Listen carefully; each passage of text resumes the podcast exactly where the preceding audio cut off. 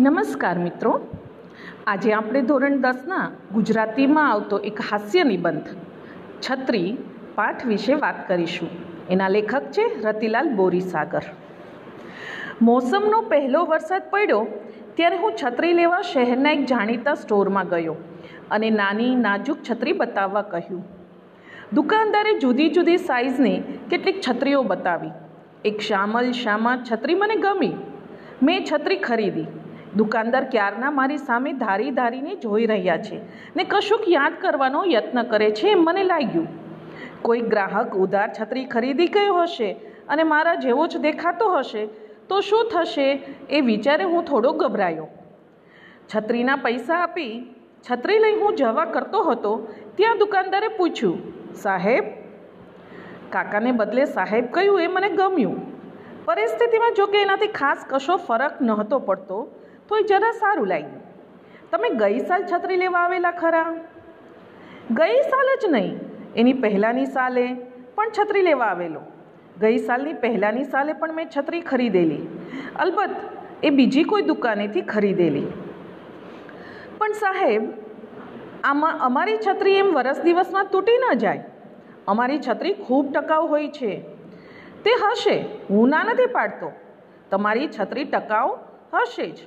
પણ તમારી છત્રી મારી પાસે ટકતી નથી. ખોવાય જ નહીં એવી છત્રી તમે રાખો છો? એવી છત્રી તો અમે નથી રાખતા. કદાચ કોઈ નહીં રાખતું હોય, એટલે છત્રી તમારી પાસે ટકે એવો ઉપાય તમારે શોધી કાઢવો પડે. પોતાના કુંવરને કાંટો ન વાગે, એ માટે આખા રાજ્યની ધરતી ચામડાથી મઢી દેવાનો હુકમ કરનાર રાજાને એક માણસે કુંવર માટે ચામડાના બૂટ સીવી આપ્યા હતા. કદાચ રવિન્દ્રનાથ ટાગોરની આ વાર્તા છે. જગતને સુધારવાના મિથ્યા યત્નો છોડી જાતે સુધારવાનો ઉપદેશ કવિવરે આ વાર્તા દ્વારા આપ્યો છે. છત્રીની દુકાનના માલિકે ટાગોરના કાવ્યો કે વાર્તાઓ કદાચ નહીં વાંચ્યા હોય. કદાચ ટાગોર વિશે ખાસ કશું જાણતા પણ નહીં હોય.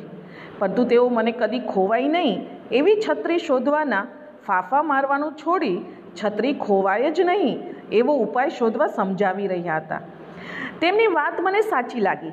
પરંતુ જ્ઞાન મળવા માત્રથી કશું મળતું નથી અને મળેલા જ્ઞાનને આચરણમાં મૂકવાનું હોય એટલું સહેલું નથી. છત્રી ન ખોવાય, એ માટે મેં કશા ઉપાયો કર્યા જ નથી એવું ન કહેવાય. છતાં, મારા સાનિધ્યમાં કોઈ પણ છત્રી એટલી બધી ચંચળ બની જાય છે કે મારો ત્યાગ કરતાં એને સહેજે વાર લાગતી નથી. દુકાનેથી લઈને ઘર સુધી પહોંચતા સુધીમાં પણ છત્રી ખોઈ નાખવાના વિક્રમો મેં એકથી વધુ વાર નોંધાવ્યા છે.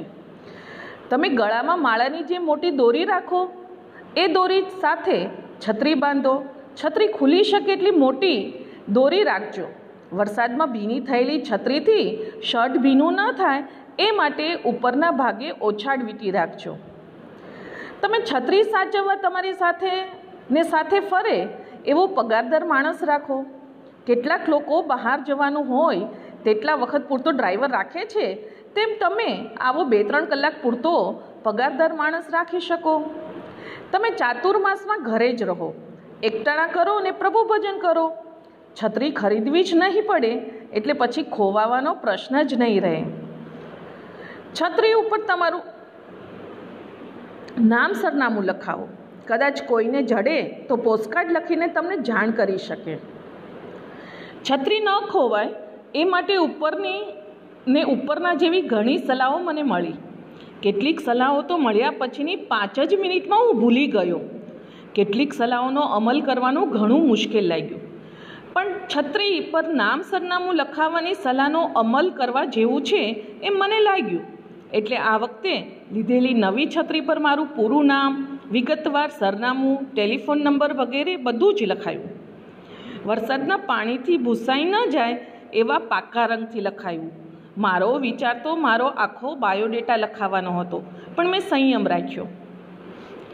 છત્રી પર નામ સરનામું લખાવવાનો ઉપાય ખરેખર કારગત નીવડ્યો. છત્રી લીધાના વીસેક દિવસ પછી મને રાજકોટથી પત્ર મળ્યો. અમદાવાદ રાજકોટની મુસાફરી દરમિયાન પોતાની છત્રીને બદલે ભૂલથી મારી છત્રી આવી ગયાનો એકરાર એ પત્રમાં હતો. ક્ષમા યાચના કરી હતી ને એમની છત્રી મારી પાસે ન આવી હોય, તો પણ મારી છત્રી લઈ જવા ઘટતું કરવા જણાવ્યું હતું.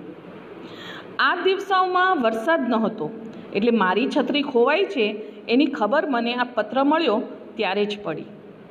જે માણસ પોતાની છત્રી સાચવી ન શક્યો, એ માણસ બીજાની છત્રી સાચવીને લઈ આવ્યો હોય એવી પત્ર લેખકની શ્રદ્ધા ચોક્કસ વધુ પડતી હતી. મેં પત્ર લખીને આ સજ્જનનો આભાર માન્યો અને એમની છત્રી મારી પાસે ન હોવાનું જણાવી દિલગીરી વ્યક્ત કરી અને મારી છત્રી મેળવી લેવા ઘટતું કરવાનું વચન આપ્યું. રાજકોટ રૂબરૂ જઈને પત્રમાં આપેલા સરનામેથી છત્રી મેળવી લેવા સિવાય છત્રી પાછી મેળવવાનો બીજો કોઈ ઉપાય સૂચ્યો નહીં. આ ઉપાય મારા સિવાય સૌને નકામો લાગ્યો. રાજકોટ જવા આવવાના બસ ભાડાના ઓછામાં ઓછા બસો રૂપિયા થાય. બીજો વધારાનો ખર્ચ ગણીએ. રિક્ષા ભાડા, ચા પાણી, નાસ્તો વગેરે તો ત્રણસો સાડા ત્રણસો રૂપિયા થઈ જાય. એટલે રાજકોટ છત્રી લેવા જવાનું વ્યવહારું ન કહેવાય. કદાચ મૂર્ખાઈભર્યું કહેવાય. એવો સૌનો મત હતો. પણ હું મક્કમ રહ્યો. આમાં પૈસાનો પ્રશ્ન નહોતો. પોતાની છત્રી ખોવાઈ હોવા છતાં બીજા માણસની છત્રી એને પરત કરવાની એમની ભાવના અને પ્રામાણિકતાની કદર કરવાનો પ્રશ્ન હતો. પણ આવી સૂક્ષ્મ રીતે આ જગતમાં કેટલા લોકો વિચારે છે? બધા ભલે ગમે તે કહે, પણ છત્રી લેવા રાજકોટ તો શું? રશિયા જવું પડે તો પણ જવું જોઈએ, એવો મારો દ્રઢ મત હતો. રાજકોટ ગયો, છત્રી પાછી મેળવી. પેલા સજ્જનનો આભાર માન્યો. વળતી બસમાં અમદાવાદ પાછો આવ્યો. પણ અમદાવાદ ઉતરતી વખતે બસમાં છત્રી ભૂલી ગયો. ઘરે ગયા પછી સૌએ પૂછ્યું, ત્યારે જ યાદ આવ્યું. તરત પાછો બસની ઓફિસે ગયો, પણ કોઈએ છત્રી જમા કરાવી નહોતી રિક્ષા ભાડાના જવા આવવાના બીજા એંશી રૂપિયા થયા. પછીના દિવસે છત્રીના સ્ટોરમાં જઈ મેં છત્રી માગી. દુકાનદારે સ્મિત કર્યું. મેં પણ સામું સ્મિત કર્યું. છે ને મિત્રો, ખૂબ જ સરસ હાસ્ય નિબંધ લેખક છે એ ભૂલકના સ્વભાવના છે. અને એમણે જે છત્રી લીધી, દર વર્ષે છત્રી લેવી પડે છે ચોમાસામાં. અને છત્રી ભૂલાય, ખોવાઈ ન જાય, એના માટે પણ ઘણા પ્રયત્નો કરે છે. છતાં પણ આખરે છત્રી નવી લેવા જવી જ પડે છે.